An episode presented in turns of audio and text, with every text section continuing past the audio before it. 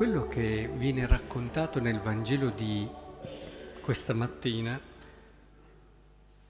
è in fondo quello che l'uomo è, perché qui si parla di un uomo partito dopo aver lasciato la propria casa e dato il potere ai suoi servi, a ciascuno il suo compito. In fondo ognuno di noi non è il padrone. C'è questa idea, no? Che una persona più possegga, più sia importante. Ma la storia ci dimostra, ma non solo la storia, anche l'esperienza di ognuno di noi, qui concreta e immediata, che un uomo non vale per quello che ha.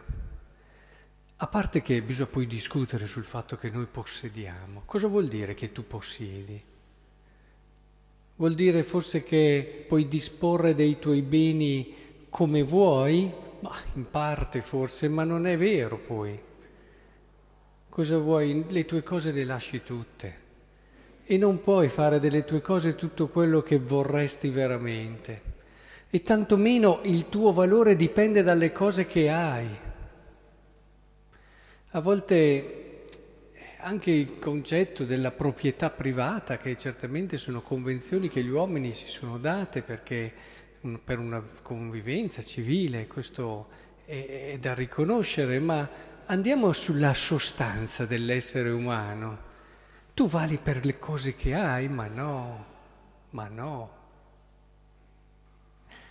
Ce ne accorgiamo subito. Ricordo sempre quell'esempio che fece Papa Luciani di quei due somari, uno carico di oro del padrone, era lì al servizio del re, pieno di cose belle, e l'altro che non aveva nulla. E alla fine, guardandosi, c'era quello con tutto l'oro che lo guardava con un tono di superiorità, e l'altro somaro gli dice: ma guarda che te sei un somaro come me, solo che hai solo più cose addosso e quindi fai anche più fatica. E effettivamente più beni si hanno, più preoccupazioni spesso arrivano. È vero che ti puoi togliere tante voglie, magari, ma poi tante preoccupazioni, pensieri, non c'è paragone rispetto a chi non ha, nel senso che è un uomo semplice, si accontenta e vive delle cose belle, soprattutto è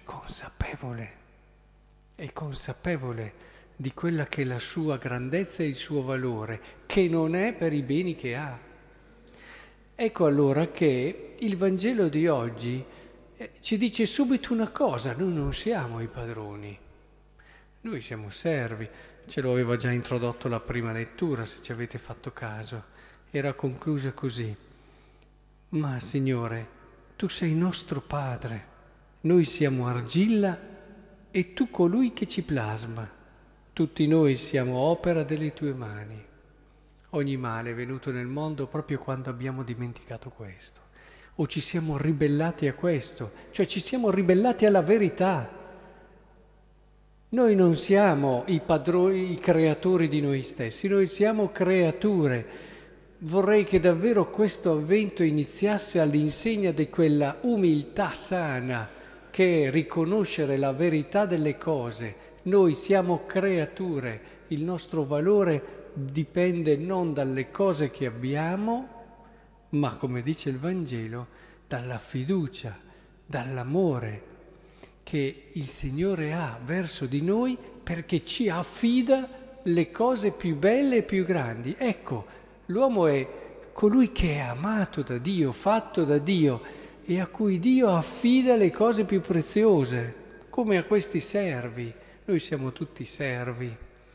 E se davvero il valore della persona è questa, e non dipende dalle sue... Quante volte noi ci sentiamo migliori di un'altra persona perché abbiamo magari intelligenza che ci permette di cogliere meglio certe cose, perché abbiamo la capacità pratica di realizzare cose meglio di altri, una simpatia, a volte addirittura ci sentiamo migliori perché facciamo delle pratiche religiose o cerchiamo di comportarci onestamente in modo morale e facciamo della morale un elemento per sentirsi migliori degli altri. E tante cose che alla fine ci allontanano dalla verità, che anche quella persona lì è amata da Dio e Dio ha affidato a lei le cose più grandi. Avere questo sguardo che ti fa capire che tu guardi l'altro con quel senso di grandezza giusto, vero. E se davvero è qui il bello dell'uomo, noi abbiamo le cose più preziose. Proviamo a ragionarci un attimo insieme. Cosa vuol dire che Dio ci ha affidato le cose più preziose, a partire dall'universo, dal mondo, che c'è stata la creazione, ci è stata affidata e abbiamo una responsabilità grande. Comprendiamo che è un dono inestimabile. L'uomo può distruggere il creato mettendo il suo bisogno come unico criterio, sregolato a volte, e può invece custodirlo, tutelarlo e difenderlo. Ma poi passiamo all'esperienza di relazione tra gli uomini. Se sei sposato, prova a pensare alla tua grandezza nel momento in cui Dio ti ha affidato una persona, tuo marito, tua moglie. Quando guardo due sposi io penso, ma che grandezza! Dio ha affidato a quella persona un'altra persona, c'è qualcosa di più degno e grande di una persona. E noi sappiamo che questa è la cosa più preziosa che abbiamo, nostra moglie e nostro marito, che Dio ci ha dato da custodire, da far fiorire, da far crescere. Ed è proprio lì che noi allora comprendiamo la nostra grandezza. Non sono mica grandi, sapete, quelle persone che trascurano il coniuge. Sono mica grandi, non hanno mica capito nulla del vero valore della persona. E se poi dopo passiamo ai figli, Dio ci ha affidato, pensate che cosa grande avere una creatura che ti viene affidata. Dio ha fiducia di noi, non mica nostro, è nostro figlio. Come la pancia è mia e faccio quello che voglio, io decido io della mia vita, io faccio tutte sciocchezze. Tutte sciocchezze. Non è così. Non ti appartiene la tua vita, non ti appartiene neanche tuo figlio. Ti è affidato come a questi servi. Ti è affidato perché tu possa farlo crescere e gli possa far conoscere ciò che è veramente importante nella vita. Adesso sì, certo, è importante che cresca, che maturi sano, che si istruisca, ma quando vedo adesso questi ragazzi, che leggevo ieri un articolo dove diceva sono stressati, nel senso che non hanno neanche più i tempi per giocare normalmente, anche i giochi, ormai non sorprendiamoci se si buttano su questi videogiochi, e alla fine tutto sempre frenetico anche in questi videogiochi, da un'emozione all'altra, da uno stimolo all'altro, non gli lasciamo più tempo, e perché va in palestra, e perché fa questa attività, e perché fa quell'altra cosa. Oltre a stressarci noi che li dobbiamo portare in giro, ci stiamo rendendo conto che non gli diamo più il tempo di fermarsi e di pensare e di interiorizzare. Ma sono bambini, non capiscono. No, è mica vero, è mica vero. Forse ci siamo dimenticati che quando eravamo piccoli noi le considerazioni forse più importanti le abbiamo fatte proprio quando eravamo piccoli e nessuno si aspettava che le facessimo. O se ci siamo dimenticati, questo però non toglie che ci siamo costruiti a partire da quelle esperienze decisive, significative, che richiedono tempo, che richiedono anche un sano silenzio, che richiedono il fare le cose. Certi giochi di una volta non si potrebbero più fare perché richiedono troppo tempo. Ora, è importantissimo che noi ricordiamo che abbiamo delle creature, i figli, da far avvicinare alle cose più belle e più vere, la vera bellezza, la vera bontà.